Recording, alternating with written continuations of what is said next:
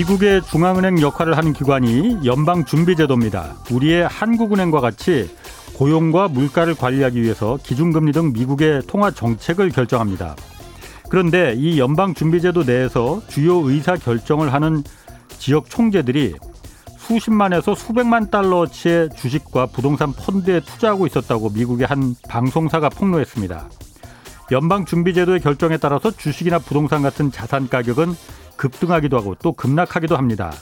실제로 연방준비제도의 이 제로 금리와 또 양적 완화 이 정책 덕분에 미국의 주식과 부동산은 급등했습니다. 미국 의회는 이번 보도를 계기로 연방준비제도 고위직들은 이 주식과 금융상품 거래를 금지시키는 이런 규정을 논의하고 있다고 하는데 이런 규정이 사실 여태까지 없었다는 것이 저는 놀라웠습니다. 우리나라도 당연히 지금 채택하고 있는 이런 아주 기본적인 윤리 규정도 없는 이 미국을 아 이거 자본주의의 상징 국가라 이렇게 말할 수 있을지 솔직히 의문스럽습니다. 네, 연휴 마지막 날 어떻게 잘 보내고 계신가요? 경제와 정의를 다잡는 홍반장, 저는 KBS 기자 홍사원입니다. 홍사원의 경제쇼 출발하겠습니다. 유튜브 오늘도 함께 갑시다.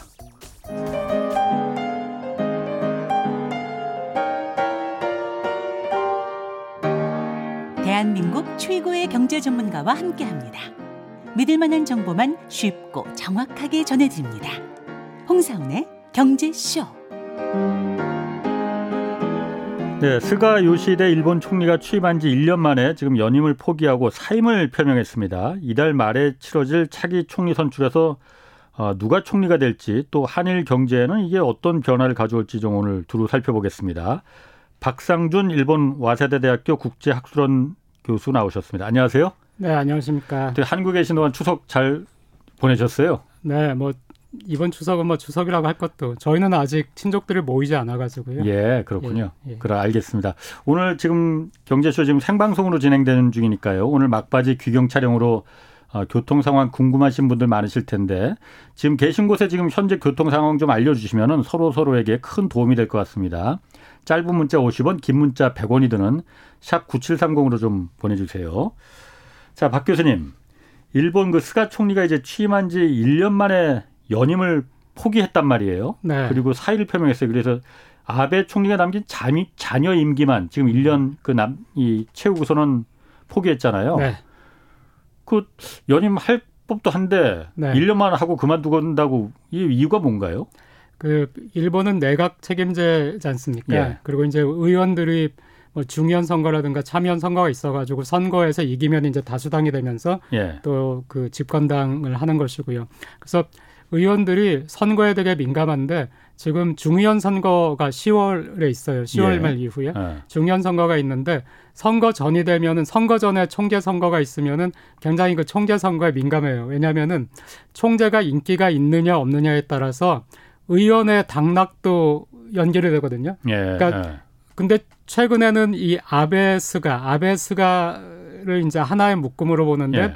아베스가가 굉장히 인기가 하락한 거예요. 아베와 스가 총리가. 네네네. 그래서 아. 스가 총리의 내각 지지율도 굉장히 낮고 스가 총리의 개인적인 지지율도 굉장히 낮은데 거기에다가 얼마 전에 그 요코하마 시장 선거가 있었는데 예. 거기에 스가 총리의 측근 중에 측근이라는 사람이 거기 나간 거예요. 어. 그 이제 시장 후보를 자민당 예. 후보로. 예. 그래가지고 스가 총리가 전적으로 밀어줬는데도 이 사람이 다른 사람도 아니고 지금 일본 야당이 굉장히 약하지만 입헌 민주당이 그래도 야당 중에서는 제일 이제 대척점에 서 있는데 예. 입헌 민주당의 후보가 그것도 압도적인 차이로 당선이 된 거예요. 어. 그러니까 의원들이 불안한 거예요.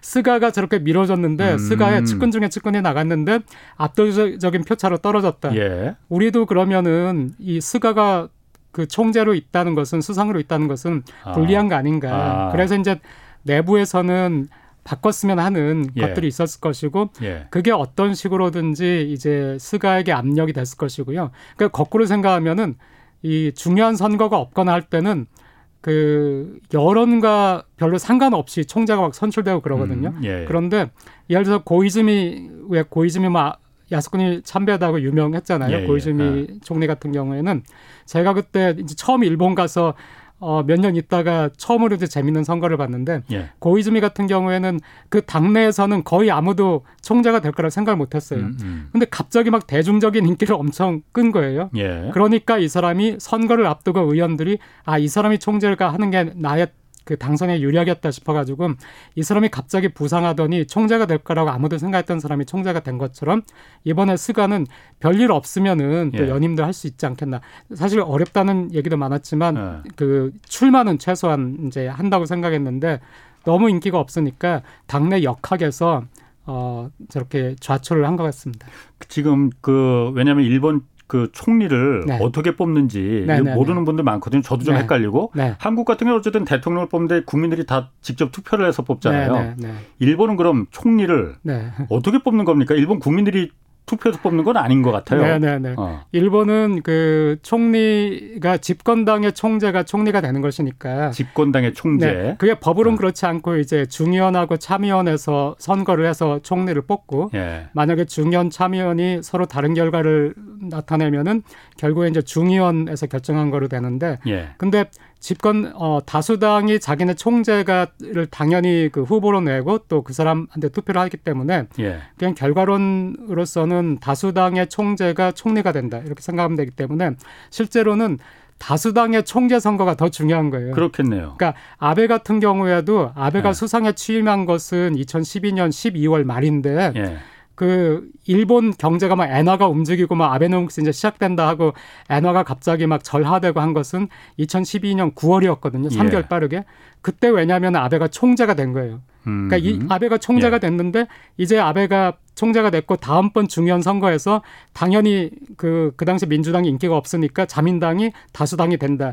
그러니까 이 총재가 당연히 저절로 이제 수상이 된다는 네. 것 때문에 수상이 되기도 전에 벌써 이제 수상 같은 지위를 뭐 누렸던 음. 것처럼 예. 그러니까 이번에서도 그 수상 선거가 중요한 것이 아니고 그 전에 이제 자민당 총재 선거가 중요한 거예요. 예. 자민당 어. 총재 선거에서 누가 결정되냐. 그런데 바로 이 총재 선거가 민심하고 굉장히 괴리된 선거예요. 그러니까 일본 사람들이 굉장히 불만을 생각하는 것이 예.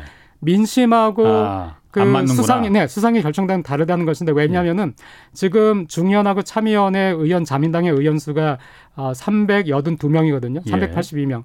그러면은 그 의원 한 명한 명이 총재를 그 뽑을 수 있는 투표권을 가지고 있어요. 그러니까 음. 거기서 예. 382표가 나오고 그다음에 자민당의 당원이 110만 명 되거든요. 예. 이 110만 명 한 사람 한 사람이 또 한 표를 행사하는데 이 110만 명의 표에서 그 비율, 지지율에 따라서 382표를 또 만들어내는 거예요. 음. 그러니까 110만 명에서 절반인 55만 명이 나에게 투표했다. 그러면 나는 382 중에 절반을 내가 가져가는 거예요. 그렇죠. 아. 그렇게 의원의 382표하고 당원의 382표를 합쳐가지고 1차 투표가 나오는 거예요. 예. 그러니까 여기에는 일반 여론 같은 거는 전혀 관계가 없는 그러네. 거예요. 네. 예.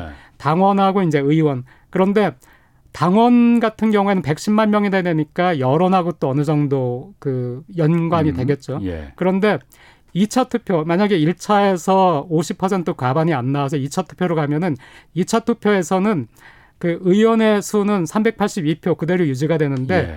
당원의 표는 382표에서 47표로 줄어드는 거예요. 줄어드는구나. 예. 그러니까 아. 382표인 의원의 표가 절대적이거든요. 예. 그러니까 어, 이번 전 스가 때도 이시바라는 어, 사람이 굉장히 한일 관계에 있어서 전향적인 사람인데 예. 이시바가 여론에서는 압도적인 1위였어요. 음, 예, 예. 하지만 결국에는 음. 아베가 지지한 스가가 됐거든요. 예, 예. 그러니까 이번에도 그런 의미에서 결선 투표에 가면은 누가 될지 의원들의 파벌 관계에 따라서 역학 관계에 따라서 달라집니다. 그렇군요. 이번 그럼 어쨌든 새로 총재 이제 그 이제 이달 말에 이제 네. 뽑는다고 하는데 네, 주요 네. 쟁점이 뭐가 있는 겁니까 그러면? 그 일본에서 지금 가장 큰 토론회 할 때 가장 아. 먼저 묻는 뭐 예. 방송국에 초청하면 가장 먼저 묻는 것은 아, 코로나 방역 대책, 그렇겠죠. 코로나 어떻게 할 아. 것인가 이거 묻고 있고요. 예. 그 다음에는 이제 경제 어떻게 살릴 것인가. 예. 또 재정 지금 일본 빚이 너무 많은데 예. 이 재정을 건전하게 하는 거하고 또 재정 지출을 하는 거가 상충하는데 이거 어떻게 할 것인가 또 전 세계적인 그 경제 환경의 변화 뭐 기후 협약이라든가 예. 어떻게 대응할 것인가 그리고 최근에는 뭐 중국 리스크 굉장히 아, 마-. 얘기가 많이 되니까 예. 이, 이 순서 거의 모든 토론에서 이 순서대로 그 질문이 나오거든요. 예. 그러니까 이, 이것들이 지금 쟁점인 것 같습니다. 지금 제가 기사 좀 좀 읽어보니까 네. 그 원전에 대해서도 그러니까 네. 당신은 찬성하느냐 반대하느냐 아, 네네네. 이 부분도 중요한 지금 이번에 쟁점 가른다고 하더라고요. 그렇습니다. 아 제가 그걸 놓쳤네요. 네, 그거 원전 예, 예. 원전도 후보들 비교할 때 예. 지금 이제 네 명의 후보가 있는데 네 명의 후보 비교할 때 원전도 하나 넣거든요. 한 꼭지 중요한 예. 꼭지를 넣어가지고 이 원전은 지금 자민당이다 보니까 대부분의 후보가 어, 원전 사용해야 된다. 예. 우리 그, 그 입장이고 아베 정부의 또 입장이 그랬거든요. 원전. 예. 근데 그 중에서 유일하게 고노라는 후보, 예. 고노 그 후보는 어 원래는 원전 그 철폐주의자예요. 예. 그리고 제가 아까 예. 말씀드린 고이즈미 그 수상이라고 아. 예전 수상, 예. 그 고이즈미 수상도 수상에서 물러났지만 원전을 완전히 없애는 운동을 지금 하고 있거든요. 음, 그래서 이 고노 씨도 그쪽인데, 예. 근데 지금 어 국민 여론하고 그 국, 의원 의원들이 결정한다고 했잖아요. 아, 총재는 예. 여론하고 달리. 그러니까 이 의원들 382명 의원이 어떤 생각을 가지고 있느냐가 중요한데 이 382명의 의원 중에서 원전을 어 제로로 해야 된다는 파는 지금 소수이기 때문에 예. 고노 씨도 총재 나가기 전까지는 원전을 제로로 해야 된다는 사람이었는데 예. 지금은 거기에 대해서는 약간 애매모호하게 얘기는 하고 있어요. 음. 네. 지금 그럼 그 후쿠시마 그 원전 사고 이후에 네. 일본의 원전이 전부 33개가 있었는데 지금 네. 9개만 지금 다시 재가동을 했다고 해요. 네네. 그러면 일본 의회에서는 의- 자민당 내 의원들은 네. 다시 원전 원전을 이제 재가동하는 거에 아무래도 좀 그 이 방점이 꽂혀 있다면은 네. 제가 궁금한 게 일본 일반 국민들은 네. 네. 어떻게 생각합니까? 네. 원전 다시 재가동하는 거에 찬성하는 쪽이 더 많습니까? 반대하는 쪽이 더 많습니까? 아, 저는 반대하는 쪽이 더 많다고 생각하고요. 예. 왜냐면은 일본은 또 한국에서도 한국에서조차 아니면 전 세계에서 뭐 독일이든 어디든 전 세계에서 원전이라는 것은 찬성하는 쪽이 있고 또 반대하는 쪽이 있지 않습니까? 그렇죠. 서로 얘기가 많이 다르고요. 예. 그런데 일본은 거기 플러스 예. 이 지진이 많은 나라거든요. 예. 그리고 이번에 그, 그 미야기에서 대규모 지진이 있었을 때 후쿠시마 원전이 영향을 받아가지고 굉장히 큰 일이 있었고요. 예. 그러니까 일본 일반 국민들은 공포심을 가지고 있기 때문에 일반 국민들 여론은 원전을 안 했으면 좋겠다는 여론이 더 많죠. 음, 많은데 그렇군요. 네. 근데 이제 적극적으로 아베 수상 당시에 그 7년 동안 국민들을 적극적으로 이제 서, 그 설득을 한 거죠. 우리 음. 원전이 필요하다. 그러니까 원전을 더 늘리겠다는 것은 아니고요. 이 일본이 대단한 원전 기술을 가지고 있으니까 이 원전을 계속해서 사용을 하고 또 일본이 가지고 있는 기술을 해외에 수출한다. 한국 하고 그 논란이라든가 논의되는 그 내용은 비슷해요. 원전에 음. 대해서. 예. 이제 한국에서도 우리의 기술을 살려야 된다. 또 어, 외국에 수출도 할 수 있다. 이 기술을 예. 왜 예. 그 섞이느냐 하는 거하고 그다음에 이제 원전은 굉장히 위험할 수 있기 때문에 하는 게 또 친환경 에너지 쪽으로 움직이는 것이 예. 미래를 위해서 낫다. 일본에서도 그런 그쪽으로 서로 다투고 있는데 일반 여론은 어 그래도 원전은 공포스럽다 하는 예. 것이 많지만은 예. 이 자민당 국회의원 쪽으로 가면은 음. 어 원전 그래도 살려야 되지 않나 하는 음. 것이 많습니다. 아, 그러니까 일반 그 지금 재밌네. 그러니까 일반 국민들의 생각과 네네. 총리를 총리는 전혀 다른 사람이 뽑힐 수 있는 게 바로 일본 의원 내각제 특징이군요. 그렇습니다. 자, 그럼 지금 여론조사에서 총리 선호도로 어쨌든 1위를 달리는 인물이 네, 아까 말씀하신 고노다로 네네. 지금 행정개혁 담당상 행정개혁 네네. 담당 장관이라고 해요. 네네네. 네. 이 고노다로 저희가 많이 화면에서 많이 봤어요. 네네. 어, 네. 망언도 가끔 하고 예. 어떤 인물입니까 이 사람? 그 굉장히 유명한 일본은 참 재밌는 게 예. 어, 한국은 정치 명문이라고 할 수 있는 분들이 좀 적어요. 만약에 예. 아버지 지역구를 물려받는다 이러면 한국에서는 반발도 되게 많잖아요. 예. 일본에서는 그게 너무너무 쉬운 거예요. 예. 그래서 일본은 정말 이 정치 세계를 보면은 예. 그 정치가 한 명이 사방팔방으로 막 얽혀 있어요. 예. 그 고노도 이제 그런 식인데 고노도 할아버지가 그 부총리 예. 음, 시- 지냈고요. 또 아버지는 그 관방장관 어, 지냈던 그 유명한 고노 요에이 예. 그 위안부 문제에 대해서 사죄를 한 정부의 예. 개입을 인정하고 사죄한 고노 다마를 발표했던 바로 그 음, 이제 고노 장관이 아버지였고 그러니까 삼대째그 정치를 하면서 굉장히 뭐 그쪽 일본 정치계에서는 막강한 그 인맥을 가진 그런 집안이고요. 근데 어 대학교 때 특이하게 대학을 그 이 사람이 이제 게이오 한국 같으면 연세대 같은 곳인데 예. 들으셨겠지만 일본은 개요 그 초등학교를 들어가면은 중학교, 고등학교, 대학교까지를 그냥 쉽게 그냥 갈 수 있어요. 그 갈 수 있다는 게 무슨 말이에요? 어, 개요를 예를 들어서 와세다 와세다 아. 대학 같으면은 예. 와세다 대학에서 그 입학 정원에 예. 와세다 고등학교 그 정원이 그 안에 있습니다. 아. 그러니까 와세다 고등학교 학생들은 어, 와세다 대학에는 굉장히 쉽게 들어가는 거예요. 아, 와세다나 개요가 그러니까 고등학교, 중학교, 초등학교를 다 같이 네, 그럼 네. 운영하고 네, 있어요. 네, 네, 아. 근데 그 중에 아무 데나 예. 들어가면은 예. 저절로 쑥쑥쑥 가는 거예요. 아하, 예. 그래서 일본에서는 더 어릴 때 들어갈수록 더 뭐랄까 아, 아. 성골이 되는 거 성골. 그러겠네요. 예. 그러니까 초등학교 때 만약 들어갔으면 초등학교 때부터 그냥 쭉, 쭉 가는 거예요. 그 지분을 그럼 아예 보장을 해주는 거예요. 그러니까 지분이라는 네. 게좀 이상하긴 하지만. 네네네. 그 일본 사람들은 뭐라고 안 합니까? 그러면 그게, 그게 참 재밌는 것이 그냥 일본에서는 걸 용인을 하고요. 당연하다고 생각해요. 네. 근데 이제 어. 예를 들어서 개요 같으면은 개요 의대가 있으니까 의대는 굉장히 인기가 좋으니까 예. 개요 고등학교에서 의대 가기는 되게 힘들어요. 왜냐하면 음. 각각 하지만 개요 대학에 여러 과가 있잖아요. 예. 거기 어딘가에는 들어가는 거예요. 아. 네, 그래서 이 고노 씨도 이제 개요 고등학교를 나왔기 때문에 예. 뭐 쉽게 개요 대학을 갔는데 어 신기하게도 이 사람은 왜 그랬는지 모르겠지만 개요 대학을 그만 자퇴를 하고 예. 미국에 다시 고등학교에 간 다음에 음. 거기에서 다시 이제 조지타운 대학이라고 미국의 뭐 예. 워싱턴은 좋은 대학 있죠. 있죠. 예. 거기에서 이제 학부를 졸업한 거예요. 예. 그러니까 굉장히 좀 특이한 사람이고 음. 특이한 경력을 가지고 있고 예. 또 영어도 이제 육창하고 또 미국적 사고도 어느 정도 가지고 예. 있죠. 또 예. 그러니까 전통적인 일본 사람하고는 좀 다른 사람이고요. 예. 어, 직장 생활을 하다가 뭐 똑같아요. 그 지금 고노하고 경쟁하는 기시다 같은 사람도 마찬가지인데 예. 뭐그 사람도 와세다를 나왔어요. 예. 어, 이제 대학을 졸업하고 직장 생활을 하다가 결국에는 이제 아버지 뭐 비서 이런 식으로 해가지고 정계 들어가서 예. 거기서 이제 자기 지역구 발판 닦아가지고 진출하는데 그런 식으로 해서 이제 정계 와서 예. 정계 와서도 그 이제 성골인 삶이죠. 뭐 할아버지, 음. 아버지 전부 다 유명한 정체가였으니까. 예. 그러니까 뭐 아까 말씀하신 대로 그 지금 행정개혁 그 담당 장관을 하지만은 그 이전에 방위상, 그러니까 국방장관 같은 거죠. 방위상도 했고 또 외무상, 아. 외무장관 같은 것도 했고, 그러니까 굉장히 요직 요직을 거친 네, 사람입니다. 그렇군요. 그 고노하고 지금 경쟁인 게 경쟁인 사람이 기시다 네, 후미오 전 자민당 정책조정 회장이라고 해요. 네, 네. 이분은 어, 아베가 밀고 있는 사람이라면서요. 어 아니요, 저기 그러니까 지금 예. 일본이 아 그러니까 맞는 말씀이신데 제가 아니요 해가지고 그 이 일본은 의원들이 파벌이 있어서 누구파 누구파 그렇죠. 해가지고 예.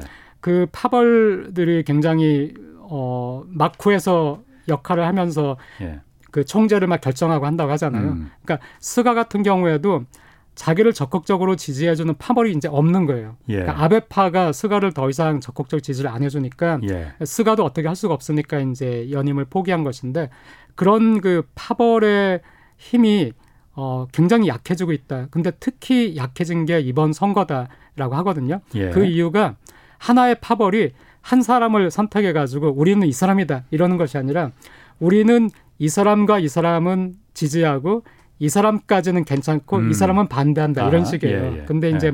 기수다 같으면은 아베파에서 적극 아베파에서 적극적으로 그 지지하는 사람은 그 타카이츠라고 여성인데 예. 어 타카이치라는 여성분은 TV 토론 같은 거 보면은 한국 사람들은 거의 뒷목 그러니까. 잡게 돼요. 굉장히 극우 성향이 있더라고요. 네, 그 사람은 어? 뭐 어, 그 강요가 아무도 야스쿠니 참배 안 할때 그러니까. 홀로 야스쿠니 아, 아. 당당하게 참배한 그런 예. 사람이기 때문에 아베파에서 지금 적극적으로 밀고 있는 거는 타카이츠라고 보고 있고요. 예. 기수다 같은 경우에는 아베파에서 고노보단 나으니까 음. 이제 고노와 고노 기시다가 싸우게 된다면 기시다다. 음. 근데 그 이전에 이제 1차 투표에서는 그 타카 타카이치. 타카이치 아. 네 이런 식이 식으로 돼 있습니다. 그렇군요. 네. 지금 그런데 아, 지금 그 한종수님이 그 문자를 보내오셨어요. 여기는 평택 남부 지역인데 코로나 선별 검사장에 검사를 받으려는 자동차가 지금 수백 대가 북적북적 밀려 있습니다. 걱정입니다. 방역 수칙 잘 지키고 자기 관리 잘했으면 좋겠습니다. 이런 문자 보내주셨고요. 아, 지금 헤이든이 그 유튜브에서 이런 질문 좀 왔거든요. 저도 이게 궁금해요. 네, 아까 네, 일반 일반 국민들이 네, 원하는 방향과 네, 네, 어, 아까 일본은 파벌 정치라고 하셨잖아요. 네네네. 그 의원들이 파벌이 굉장히 그 나눠져 네, 있잖아요. 네. 여론과하고 반대인 네. 그런 정당이 네. 다수자 다수당이 될 수 있는 이유는 어떻게 이게 성립이 될 수가 있겠느냐 이걸 물어보셨거든요. 네.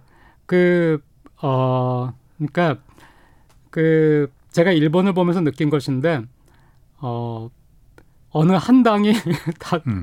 저 압도적인 다수당이 되면 안 되겠다는 걸 느끼거든요. 왜 이렇게 됐냐면은 예.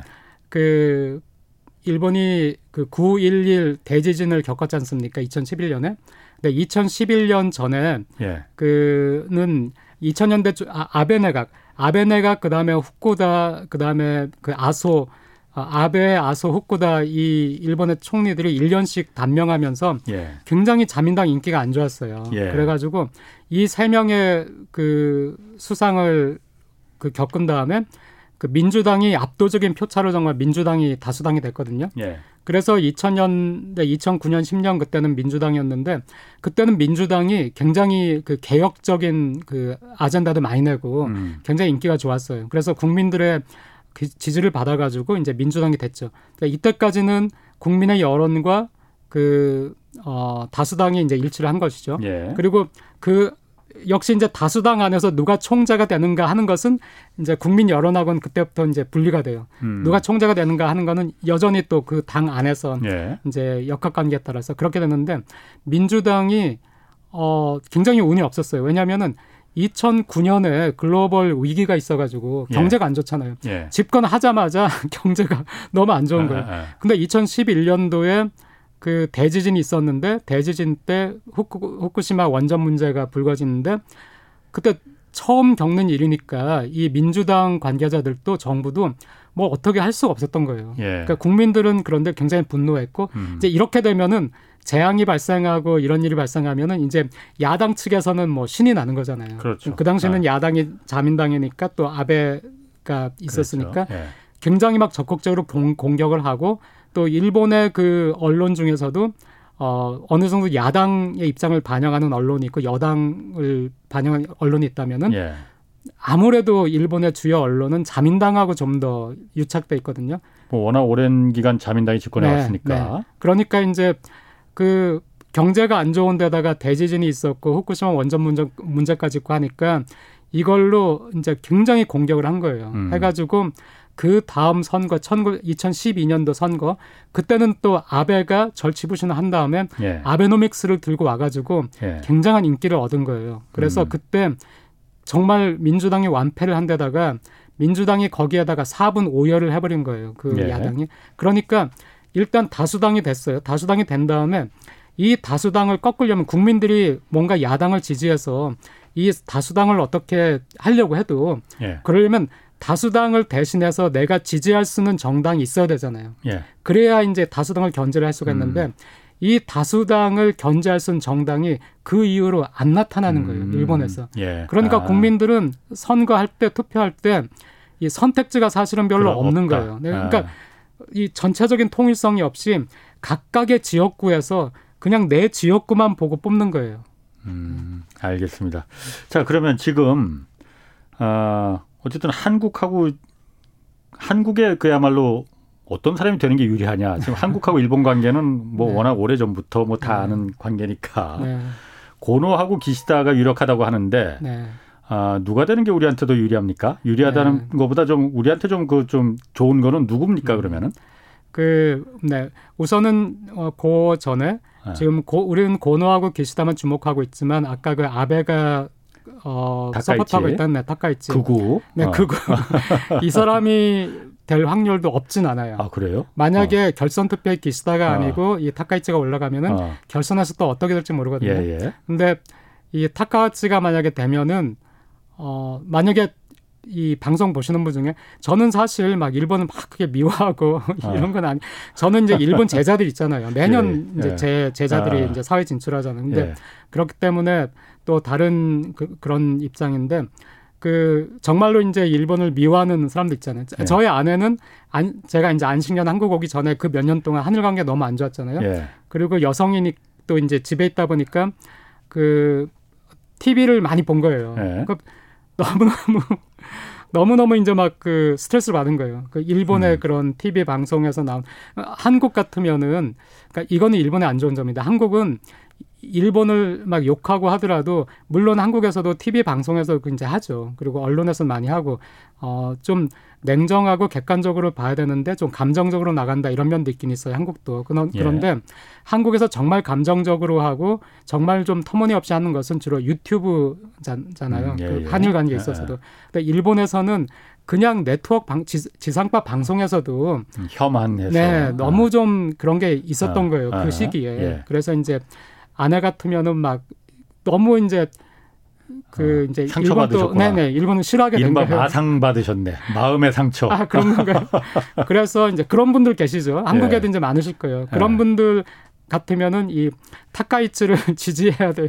되게 타카이치가 되기를 바래야 돼요. 왜냐하면 이 사람이 되면은 일본은 한 번 더 downgrade 할 것 같아요. 음, 아 네. downgrade 또 나락으로 떨어진다. 그러니까요. 이 사람이 그래서 그 사람을 타카이치를 그 우파를 되기를. 그러니까요. 예, 예. 어. 근데 이 사람이 만약에 되면은 정말 한일 관계는 앞을 보기가 힘들 것 같고요. 그렇죠. 네. 근데 이제 어, 고노하고 기시다 같으면은 그래도 제 입장에서는 어, 합리적이라고 생각을 하기 때문에 예. 지금보다는 한일 관계가 나아질 거라고 생각하는데 그렇다면 고노하고 기시다 중에서는 누구냐 한달 같으면은 어, 소속 단체를 보더라도 고노는 한일 의원연맹에 소속돼 있어요. 예. 그리고 아버지하고는 생각이 달라요. 아버지는 이제 고노 요회이라고 평화 헌법을 개정하는 것도 반대하고요. 또 위안부 문제에 대해서는 지금까지 꾸, 준히 변함없이 일본이 잘못한 거고 사죄하는 네. 게 맞다는 입장을 견지하고 있고, 근데 이 아들인 고노는 어, 아버지하고 관계가 그렇게 나쁜 것도 아니지만은 평화 헌법에 대해서도 자민당 입장처럼 우리가 이제는 이거를 한번 생각을 해봐야 된다는 네. 입장이고 위안부 문제에서도 그 적극적으로 뭐 아버지의 입장을 따라가지는 않고 있고요. 어, 그렇지만 그래도 일단 한일 의원 연맹에 돼 있고 또 중국하고의 관계에 있어서도 어, 우호적인 게 낫다라는 입장이고. 근데 이 기시다 같은 경우에는 일단 소속이 그 한국에서도 유명한 그 일본 의회라는 그 단체 있죠. 예, 있어요. 예, 예. 극우파들을 모였다는 예. 거기에 그 관계되어 있는 그런 예. 의원 모임에 소속돼 있고요. 어. 근데 워낙에 많은 자민당 의원들이 거기에 소속됐기 때문에 그 사람들을 다 이제 우파라고는 할 수 있지만 극우파라고 하기는 어렵지만 예. 그래도 그런 면이 있기 때문에 조금은 고노 쪽이 낫다고는 하지만은 하지만은 제가 너무나 안타깝게 생각하는 것은 한국인과 일본인이 과거 역사 문제라든가 여러 문제에 있어서 지난 거의 10년 동안 인식의 차이가 너무 벌어져 버렸어요. 음. 네, 그래서 지금은 개중 고노가 났다는 것이지 예. 고노라는 사람의 얘기를 들어도 저는 이제 계속 20년을 일본 살면서 한국과 일본 얘기를 계속 듣잖아요. 그리고 예. 저 같은 경우는 이제 궁금하고 답답하니까 또 외국인들 뭐 프랑스, 네. 영국 막 이런 미국인들 중에서 좀 이 문제를 알고 있는 사람들을 또 만나면 계속 물어보거든요. 네. 외교관들도 이제 만나면은 한국과 일본 문제에서 어떻게 생각하냐 하면서 네. 계속 좀 제 3자의 얘기도 들어보고 싶고 막 하지만은 대부분의 한국 사람과 일본 사람은 한국 사람은 한국 미디어 얘기를 네, 듣고요. 그렇죠. 일본 사람 일본 미디어 얘기를 네. 듣는데 미디어가 점점점 그 대립됐거든요. 음. 그렇기 때문에 어, 지금은 그 고노라 하더라도 아니면 일본에서 음. 친한적인 생각을 가지고 있는 사람이라 하더라도 그 사람의 그 음. 인식하고 한국인들이 일본에 바라는 인식하고는 너무 그 괴리가 있어서 음. 저는 알겠습니다. 한동안은 굉장히 힘들 거라고 생각합니다. 제가 그 말씀하신 것 중에 네. 궁금한 게 좀 하나 생겼어요. 네. 아까 그 다카이치라는 네, 네. 분이 이제 여성이잖아요. 네, 네. 아마 이번에 총리가 되면 일본 최초의 여성 총리가 되는 네, 거잖아요. 그런데 굉장히 극우잖아요. 그리고 헌법도 지금 바꾸려고 하고 예, 예, 예. 군비도 굉장히 증강하려고 하고. 아까 그런 말씀하셨잖아요. 다카이치가 되면은 음. 일본이 한 급 downgrade 될 거다. 왜 그렇게 보시는 거예요? 그 제가 경제학자로서 아베노믹스는 나쁘게 평가하지 않아요. 예. 저는 사실 그 시기에 일본이 그런 상황에 경제적으로 그런 상황에 처해 을때 뭔가 정말 어, 새로운 어떤 적극적인 정책을 가지고 예. 일본 경제를 한번 그 자극을 준다 하는 게 필요한 시점에 아베가 그 정책을 들고 나왔다고 생각하고요. 예. 그래서 또 2019년까지는 2013년부터 19년 6년 동안 일본 경제가 좋았기 때문에 예. 어떤 정책이 6년 동안 뭐 그 경제를 돌렸으면 됐지 10년, 20년 어느 한 정책으로 10년, 20년 경제가 좋은 그런 예는 이제 없잖아요. 예. 그러니까 아베노믹스 자체는 제가 나쁘게 생각하지 않아요. 근데 아베노믹스가 아니라 아베는 아베노믹스를 이제 이용을 한 거예요. 예. 그러니까 정말로 일본 경제를 살려서 일본 국민들을 정말 잘 살게 하고 싶다라는 마음도 있었겠지만 그게 첫 번째 목표가 아니고 그거를 이용해서 자기의 정치적 입지를 강화하고 그렇죠. 그래서 자기가 원하는 식으로 이제 정치를 예. 그 끌어나가겠다 그런 식이었는데 그렇게 해가지고 인기를 끌고 다수당이 되고 집권당이 되니까 아베가 과거에는 일본의 관료제도, 일본의 관료가 너무 힘이 세다 해가지고 많이 이제 관료의 힘이 약해지곤 했어요. 예. 그래도 관료라든가 검찰이라든가 어느 정도의 독립성이 있었고 예. 일본 관료 굉장히 우수하다 막 또 일본 검찰 어 잘한다 이런 이야기도 있었어요. 있었는데 아베가 그 인사권을 다 장악하면서 완전히 망가뜨린 거예요. 그러니까 음. 코로나 방역에서 어, 일본 답지 않게 뭐지 막 음, 예, 일본이 예. 왜 이렇게 막 한국보다 못하지 음. 이런 얘기가 나왔을 때 그 인사권을 완전히 장악해가지고 음. 정치하고 연결이 돼야 능력이 없어도 정치하고 음. 연결되면 위로 간다 이렇게 돼버리니까 줄 세워버렸구만. 네, 다. 관료들이 능력을 발휘를 안 하려고 예. 하는 거예요. 예. 그러니까 또 뭐 모리모토 학원이라든가 각계 학원이라든가 해가지고 아베가 스캔들이 많았는데 예. 이게 정말 밑에 있는 그 정말 죄 없는 공무원이 자살하고 예. 이게 너무나 일본 국민들 생각하기에는 음. 빤하게 이게 아베가 관여돼 있고 예. 아베의 예, 스캔들이고 뭔가 그 부, 스캔들 네. 부정이 있다고 생각을 네. 하는데 언론도 그렇게 하는데 이게 하나도 파헤쳐지지가 않는 거예요. 음, 다 그러니까- 버렸군요. 네네 이게 넘어가는 거예요. 이런 네. 식으로 일본이란 사회가 부분 부분 이제 썩어버린 거예요. 아. 그 아베가 6년을 장기 집권하면서 예. 인사권을 장악하고 예. 전행하고 이렇게 음. 하면서 그러고 나니까 이 아베노믹스에 의한 성과도 그냥 무색해져 버리는 음. 거예요. 예. 그게 결국에는 아베하고 스가가 이제 인기를 잃고 이제 추락한 원인이기도 하지만 만약에 이거를 계승하는 타카이치가 또 되면은 이 사람도 또 그렇게 할 거예요. 음. 또 이 독재화를 할 거예요. 그런 의미에서 네네네. 아 그런 의미에서 downgrade 될 수 네, 있다. 일본의 음. 시스템이 무너지게 될 거예요. 이 사람 되면. 알겠습니다. 지금 그럼 지금 일본 같은 경우에 그 경제 회복세가 지금 한국도 그렇고 이번에 OECD에서는 한국 경제 성장 전망률은 오히려 좀 더 4.3.8%에서 4.0%로 좀 높게 잡았어요. 네 네. 근데 일본 같은 경우는 선주 주요 선진국에 비해서 이 경제 회복세가 많이 좀 뒤처지고 있는 걸로 네. 지금 평가받고 있잖아요. 네 네. 어, 일단 그 이유가 뭐고 앞으로 네네. 그 하반기 경제 성장률 이런 전망 네. 같은 건 좀 어떻습니까? 일본 같은 네. 경우에? 그 제가 자주 드리는 말씀인데 일본은 굉장히 노쇠한 경제가 돼버렸거든요. 예. 그러니까 젊은 사람처럼 한 번 충격을 받으면은 젊은 사람은 금방 회복하지만 예. 이제 그 노쇠한 분들은 노인분들은 한 번 충격을 받으면 금방 회복이 안 되고 회복이 더디잖아요. 예. 그러니까 예를 들어서 2000그 8년 9년 2009년도에 그 리만 쇼크 와가지고 예. 세계 경제 안 좋았을 때 일본 경제도 굉장히 안 좋았거든요. 예. 2000 그, 그 쇼크가 오기 전에 쇼크가 오기 전에 2008년도까지는 경제가 쭉 성장을 하고 있었기 예. 때문에 2008년도에 일본의 실질 GDP가 그 수준이 다시 회복되는 것이 어, 한 4년 이렇게 지나서 회복이 됐어요. 그러니까 음. 4년이나 걸린 거예요. 예. 과거의 수준을 회복하는 것이 그리고 일본의 예를 들어서 뭐 그 세금의 규모라든가 이런 거는 과거 수준을 회복하는데 뭐 십몇 년이 걸리고요. 예. 그러니까 이번에도 이제 한 번 충격을 받았잖아요. 연달아 받은 거예요, 일본은. 왜냐하면 미중 마찰 때문에 한 번 받았는데 예. 코로나 때문에 또 받은 거예요. 그러면은 한국 같은 경제는 한 번 충격을 받아서 마이너스가 되지만은 그 다음에 1년 만에 회복을 하는 게 보통이거든요. 음.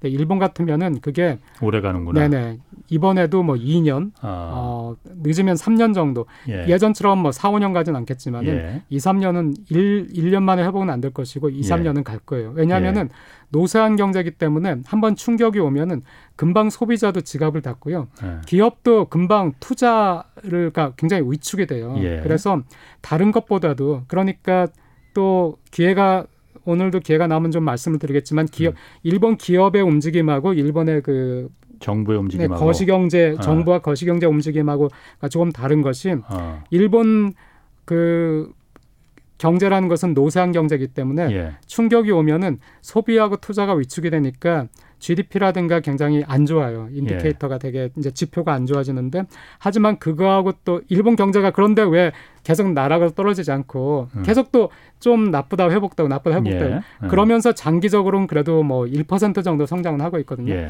그게 왜 그러냐면은 일본 기업은 또 기업 나름대로 어 그 살아남으려고 굉장히 노력을 많이 하고 기업은 오히려 정부나 그 어, 일본이라는 나라에 비해서는 기업은 어, 또 개혁을 많이 한 기업들도 있어요. 예. 그래서 음. 기업은 기업대로 가고 있는데 일본이란 나라는 노쇠했기 때문에 충격에 굉장히 약한 구조가 돼 있습니다. 음, 일본 같은 경우에 지금 어쨌든 일본뿐만이 아니고 전 세계가 다 특히 아시아권은 네네. 아, 미중 간의 어쨌든 패권 경쟁이라는 네네. 중요한 지금 변수가 네네. 지금 있지 않습니까? 네네. 이거에 대해서 일본 같은 경우에는 음, 겉으로 음. 보기에는 네. 아, 미국에 철석 들러붙은 것 같이 네. 보여요. 예, 예, 예. 어떻습니까? 아까 말씀하시기를 일본 네. 기업들하고 정부의 네, 네. 뭐 그게 좀 약간 괴리가 있을 네, 수 네, 있다고 하셨는데 일본은 지금 어떤 전략을 지금 그 미중 패권 전쟁에서 어떤 전략을 좀 택하고 있는 겁니까? 네. 그 제가 일본별로 부러워하는 게 별로 없어요. 그러니까 어 저는 이제 20년 전에 1999년도에 이제 일본에 그 처음 이제 직장을 잡으면서 예. 그 일본에 갔기 때문에 뭐 20년 넘게 일본을 살면서 그 너무 이제 변화를 많이 본 거예요. 그러니까 예. 20년 전에는 와막 아, 일본 이거 너무 일본 이거 너무 좋다 막 어, 이 물건 너무 좋다 막 그렇죠. 한게 시간이 지나니까 어, 한국도 오늘도 어. 제가 이 지하철 타면서 그 백화점 지하를 지나가게 됐는데 예. 또 다시 생각나는 게 어, 한 십몇 년 전만 해도 일본 백화점 지하 가면은 막 너무 예쁘고 예. 너무 케이크나 과자가 예. 너무 예쁜 거예요. 예. 한국에 오면은 아무리 좋은 백화점 가도 제 눈에 미안한 말이죠. 너무 허접해 보이는 거예요. 예. 그러니까 지금은 한국 백화점 예. 지하가 더 이뻐진 거예요. 그러니까 예. 이런 식으로 사실 제가 겪으면서 와 한국이 이렇게 발전하는구나 별로 음. 부러워하는 게 없는데 어, 그런 그 미중 마찰이라든가 이런 거에 대해서 대처하는 일본의 그 입장이라는 거는 조금 부러운 생각이 드는 게 있어요. 왜냐하면은 음. 그 이제 와서 돌이켜 생각해 보니 이제 와서 돌이켜 생각해 보니까 일본은 일단 정치적으로는 그냥 꾸준히 한나 입장을 견제한 거예요. 그냥 예. 우리가 들으면 너무 뭐 아, 일본 사람들이 뭐 이런 얘기 터무니없다라고 생각하겠지만은 늘 일본이 밝힌, 밝힌 입장은 민주주의와 자본주의, 그러니까 민주주의와 자유, 뭐 인권 이것들을 존중하는 나라와 우리는 이제 그 동맹국이다. 아. 이건 이제 자기네 그, 그 정책을 발표할 때 늘 그렇게 얘기를 하거든요. 예. 그러니까 이게 어 그냥 그렇게 얘기하지만은 외부에서 받아들일 때는 미국과 서유럽 이 우리의 동맹국이다라는 예, 예. 거잖아요. 그러니까 우리는 거기와 함께 이제 쓰겠다 음. 이런 식이고요. 그러니까 그런 의미에서는 중국은 이제 동맹국은 아니에요. 음. 중국 동맹국은 아니지만 동시에 중국하고 계속 우호 관계를 유지하려고 해요. 예. 근데 제가 화가 난달까 좀 안타까운 어. 거는 중국이 그거를 인정하고 있는 것처럼 제 눈엔 보이는 거예요. 중국이 인정한다는 게 그러니까 일... 미국에 붙어 있지만은 중국에도 그렇게 적대적이지 않다. 이걸 네. 중국이 그러니... 인정해 준다 이거죠. 예. 그러니까 중국이 일본한테 너 미국 편이야 중국 편이야 이걸 묻지 않아요. 음. 그러니까 이게 일본이 꾸준히 어, 정치적 입장을 견지해온 것 때문인지 아니면은 지금까지도 중국은 일본과의 그 경제 규모라든가 있어서 일본을 간단히 무시할 수는 없으니까 예. 중국이 실리적인 측면에서 일본의 그런 면을 용인을 하는 것인지 아니면은 그냥 아 일본은 그래 뭐 저쪽 편이야라고 생각해서 그런 건지는 모르겠는데 중국이 마찰이 있더라도 우리한테 사드 보복을 했을 때처럼 예. 아니면은 우리한테 막 망언하잖아요 중국이 그렇게까지 일본한테는 함부로 나가진 않는 거예요 나가지 음. 않고 이런 상황 속에서도 계속 메신저가 오고 가고 예. 서로 이제 메시지가 오고 가는 거예요. 네. 하지만은 일본 정부는 계속해서 어 그 우리는 미국의 동맹국이다. 음. 서유럽과 예. 함께한다. 이거를 지금도 이번에도 뭐 바이든 행정부가 뭐 반도체 관련해 가지고 이것저것 막 내잖아요. 그래서 예. 동맹국하고 같이 supply chain 그 공급망 강화하겠다 하면은 예. 일본은 금방 거기에 호응해 가지고 거기에 이제 같이 하는 거예요. 대만 뭐 일본 주, 그 미국 해 가지고 어떤 식으로 supply chain을 네. 강화할 음. 것인가 그런 식으로 하는데 거기에 비해서 그럼 일본 기업은 근데 하지만 일본 기업은 또 어, 너무너무 실리적인 사람들이거든요. 음. 정말 굉장히 실리적이에요. 예. 그, 그러니까 나라 자체가 그 한국에서는 이것이 옳으냐 그르냐가 굉장히 문제가 되잖아요. 예. 우리는 심리적으로 늘 이게 맞는 거냐 틀린 거냐 그 이거에 많이 저도 집착을 했던 것 같아요. 근데 예.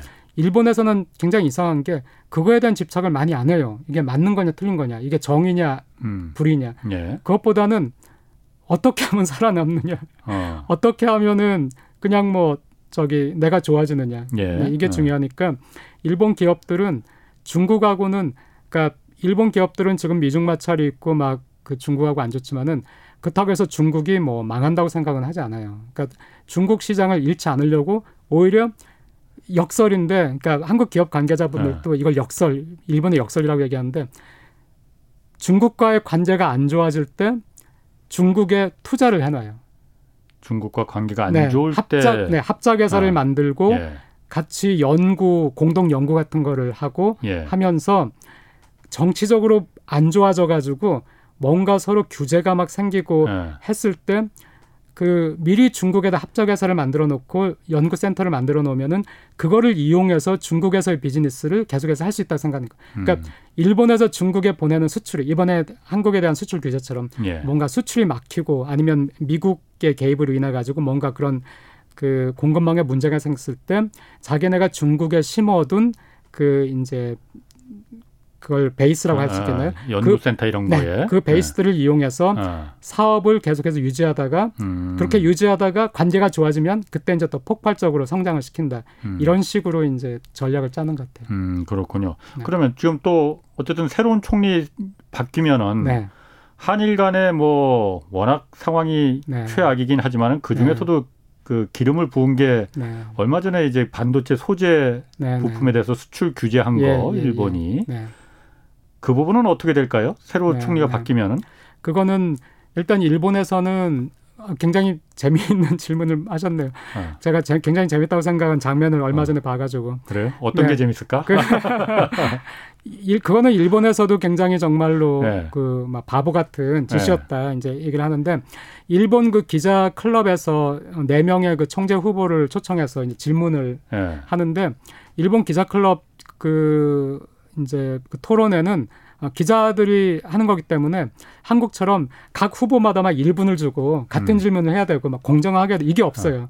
그냥 기자들이 지정해서 이 질문은 고노 어. 후보께 하겠습니다. 예. 그러니까 이 질문은 누구께 하겠습니다. 그럼 그럼 그 사람이 답하면 되는 거예요. 예, 예. 어떨 때는 막 지금 고노 기시다가 제일 핫하니까 예. 두 사람한테만 뭐 20분 정도 두 사람한테 계속 질문이 쏠리는 거예요. 나머지 두 사람 그냥 꽂아놓은 보리자루 네. 돼버리겠네. 그래서 이제 나중에 한 20분 지나서 질문할 때 아 두 분에게 죄송해서 이제 이 질문 하겠다 이런 식으로. 예, 예. 그러니까 고노 근데 이제 그 질문 중에 하나가 고노 그 후보에게 예, 어 지금 그 수출 규제가 있었는데 예. 수출 규제 그 질문한 기자 자체가 기자가 네. 수출 규제가 오히려 일본의 반도체 산업에 악영향을 줬다는 평가가 많다. 예. 이거 네. 이대로 괜찮은가 이제 고노 후보는 어떻게 예, 생각하느냐 했더니 그 고노 씨 같은 경우에는 어그 한국 그러니까 한국 편을 드는 건 아닌데요. 예. 한국 편을 드는 건 아니지만은 어 한국과의 관계에 있어서 불필요 불필요한 것들을 한 것이 있다면은 음, 그것들은 할 필요 없다고 생각한다. 예. 네, 그렇게 했기 때문에 예. 수출 규제에 대해서는 이제 완곡하게 자기도 그건 동의하지 않는다, 좋지 않았다 이렇게 이제 생각을 하는 거라서 어그 사람이 만약 총재가 되면은 뭐 수출 규제 지금 또 이 다음에 또 일본이 무슨 뭐 수출 규제 다음 2탄으로 무슨 액션을 취할까 이런 그 얘기도 있는데 예. 그러진 않을 것 같긴 한데요. 예. 또 기시다 같은 경우에는 이제 네. 질문을 또 바꿔가 아 기시다인데 먼저 하긴 했지만은 예. 그 기시다 같은 경우에는 위안부 합의 때 이 사람이 외무상이었잖아요. 그래서 아, 지금 예. 한일 관계가 최악인데 위안부 합의의 그 당사자로서 음. 어떤 생각을 가지고 있느냐 이렇게 질문을 하고요. 어, 좀 질문이. 근데 기시다 저, 같은 경우 그 반도체 소재 그 규제에 대해서는 뭐라고 답을 했던가? 아, 그러니까 이 질문을 위안부 합의 이후에 지금 최악인데 아. 당사자를 어떻게 생각하느냐 하는 건 기시다에게만 줬고 이 질문을 예. 또 반도체 수출 규제는 또 고노에게만 이 질문을 한 아, 거예요. 그러니까 예. 고노만 답했고 또 예. 기시다가 또 아. 답하고. 그렇군요. 네. 근데 고노 같은 경우에도 지금 그 박 교수님 말씀하시기에는 이제 고노가 한국 쪽에 좀 일종의 좀 그좀 우호적인 그런 네. 입장이라고 네. 하시는 것 같은데 네. 고노도 망언 좀 했잖아요 한국에 네, 대해서 네, 네. 그러니까 무례하다고도 하고 네네. 아까 말씀드린 것처럼 어, 지금 자민당에서 유력한 정치가 중에서는 가장 그래도 한국 입장에서는 이제 파트너로서 낫다는 것이고요. 예. 근데 한국인이 가지고 있는 인식하고 고노가 가지고 있는 인식하고가 굉장히 차이가 나는데 예. 어, 제가 정말 안타깝게 생각하는 것은 이 고노가 가지고 있는 인식이 일본의 일반 그 대중이 전반적으로 가지고 있는 인식이에요. 어? 그게 무슨 말이죠? 고노의 인식이 일반 네. 대중적인 인식이라는 게 그러니까 네. 고노의 아버지. 저도 일본 분들을 만나면은 전쟁이 끝난 직후에 그 자기네가 잘못했다는 걸 깨닫고 나서의 그 네. 교육을 받았던 그 음. 세대는 전쟁에 대한 그 죄의식이 있어요. 예. 그리고 한국에 대한 가해자로서의 의식이 아, 있고요. 예. 근데 이미 너무나 오랜 세월이 지나면서 네. 지금 지금의 젊은 사람들은 그러니까 그 아베가 아베가 2006년도에 수상이 됐을 때 그때 아베가 전후에 태어난 최초의 총리였거든요. 예. 그 뒤로 이미 15년이나 흐르면서 이제는 그 전쟁을 경험한 세대가 이제 없어지는 거예요. 예. 네, 그러니까 고노의 아버지인 고노 요에이는 위안부 문제에 대해서 사죄하고 음. 일본이 가해자라는 것을 인정하고 거기에 대한 그 얘기들을 지금도 해요. 예. 하지만 그 아들인 고노 같은 경우에는 일본은 이미 사죄를 했고 아, 어, 이 문제를 음. 해결하기 위한 여러 가지 조처들을 이미 예. 다 했고 그게 국제사회에서 인정을 받았고 이제는 일본의 다음 세대는 과거의 책임에서 자유롭다. 음. 나는 더 이상 다음 세대한테 이제 과거의 문제에 대해서 책임을 주지 않겠다 이런 식인 거예요. 일본 국민들도 그 정서라 이거죠 지금. 네, 그렇습니다. 일반적인. 네, 그리고 또 하나 지금 좀 궁금한 거 있습니다. 네. 그 스가 총리가 이제 곧 집으로 이제 짐 싸서 가야 되잖아요. 예, 예, 예. 근데 지금 내일 모레 그 네. 이 미국에서 그 쿼드 네, 네, 네. 그 동부 이제 미국하고 일본, 네. 호주, 인도 이렇게 네, 4개국이 네. 중국 겨냥해서 안보 협의체를 만들었는데 네, 네. 그 정상회담이 미국에서 열리나 봐요. 네, 네. 23일부터니까 내일부터네. 내일 거기 간다고 해요. 네, 네. 내일 모레 이제 짐 싸서 집에 갈 사람이 이거는 네. 어떻게 해석을 해야 되는 거예요? 그 그분이 이제 특이한 행동인 거죠. 또 한국에도 왜 가끔 보면 그런 분들 있잖아요. 이렇게 네.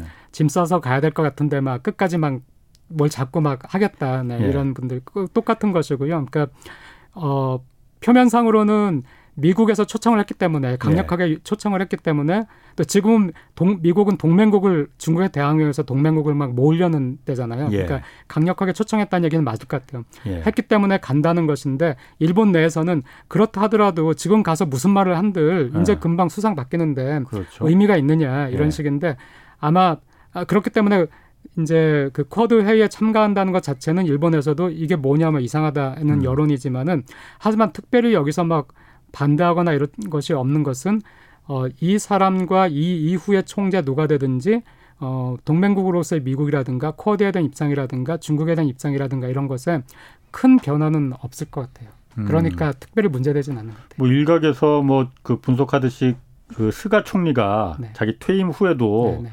좀 어떤 그 정치적인 영향력 이걸 계속 음. 발휘하려고 지금 네. 가는 거 아니냐 네. 그런 거는 네. 뭐 분- 아닙니까? 아, 그거는 많은 정치가들의 꿈인 것 같아요. 아. 그 은퇴하는 정치가들이 은퇴하고 나서도 여전히 마크에서 영향을 발휘하려고 예. 지금 아베가 그렇고요. 그게 깨끗했던 사람이 고이즈미였고, 아. 근데 이제 그게 아베가 지금 그렇고 스가도 그런 마음이 있겠지만은 그게 자기 인기가 있고 파벌이 있어야 그게 유지가 되는 것인데 예. 그거는 지금 스가의 인기는 바닥이기 때문에 예. 또이 자기가 잡고 있는 파벌도 없기 때문에 아, 그거는 그 사람이 그런 꿈을 가질 수 있을지 모르겠지만 음, 현실적으로는 저는 가능하지 않다 네, 이거죠. 네. 그 일본 그 코로나는 지금 어떻습니까? 한때 동경 그 도쿄 올림픽 할 때마다 막 그 긴급 해제하고 아, 네, 긴급 네. 조치 막 네. 그 하고. 그랬잖아요. 네, 지금 네. 또 많이 나아졌다는 얘기도 네. 있고. 저는 쭉 보지 않아서 저는 네. 뭐 이렇게 그런 것까지 다 막 이렇게 캐치는 안 하니까. 근데 네. 아까도 말씀드렸지만 아내는 막 일본에 그래도 친구들 있고 계속 연락하고. 미워하면서도 친구들하고 매일같이 연락하고 하니까 예. 아내가 그 얘기 하더라고요. 예. 굉장히 막 어 이거 웬일이냐고 한국보다도 어. 줄었다고. 네, 그 아내는 뭐 500명 이, 이하로 막 그 동경이 줄었다고. 근데 또 예. 최근 보도에 뭐 300명대까지 떨어졌다고 하니까 굉장히 그 떨어졌는데 아마도 굉장히 적극적인 그 이 제한 조치 또 예. 이제 최근에 놀라가지고 올림픽 끝나고 했지만은 백신 접종률이 또 굉장히 높아요. 아 일본. 네, 일본이. 이? 네. 그래서 예. 아마 그 두 가지가 영향을 주지 않았나 생각합니다. 아 그렇군요. 마지막으로 간단하게 네. 그 어쨌든 새- 새로 이제 총리 될 테 바뀔 텐데 네, 네, 네. 우리 정부하고 기업이 좀. 지금 고려해야 될 점, 참고할 점, 네, 네. 시사점 뭐 이런 거 어떤 게 있을까요? 네. 간단하게. 아 근데 그건 이제 지금 몇 분 안 남았죠. 1분 한 정도. 10초밖에 안 남았는데. 그래가지고 지금 말하기가 이건 너무 복잡하고 정말 아, 말하기가 네. 지금으로서는 그냥 우선은 가만히 있어도 된다고 생각합니다. 알겠습니다. 다음에 그 얘기는 다시 한번 좀 해주시고요. 네, 네, 네. 자 오늘 말씀 감사합니다. 지금까지 박상준 일본 와세다 대학 국제학술원 교수 함께했습니다. 고맙습니다. 네, 감사합니다. 자 오늘 연휴 마지막 날 여기까지 하겠고요. 저는 내일 다시 찾아뵙겠습니다. 지금까지 경제와 정의를 다잡는 홍반장 홍사원의 경제쇼였습니다.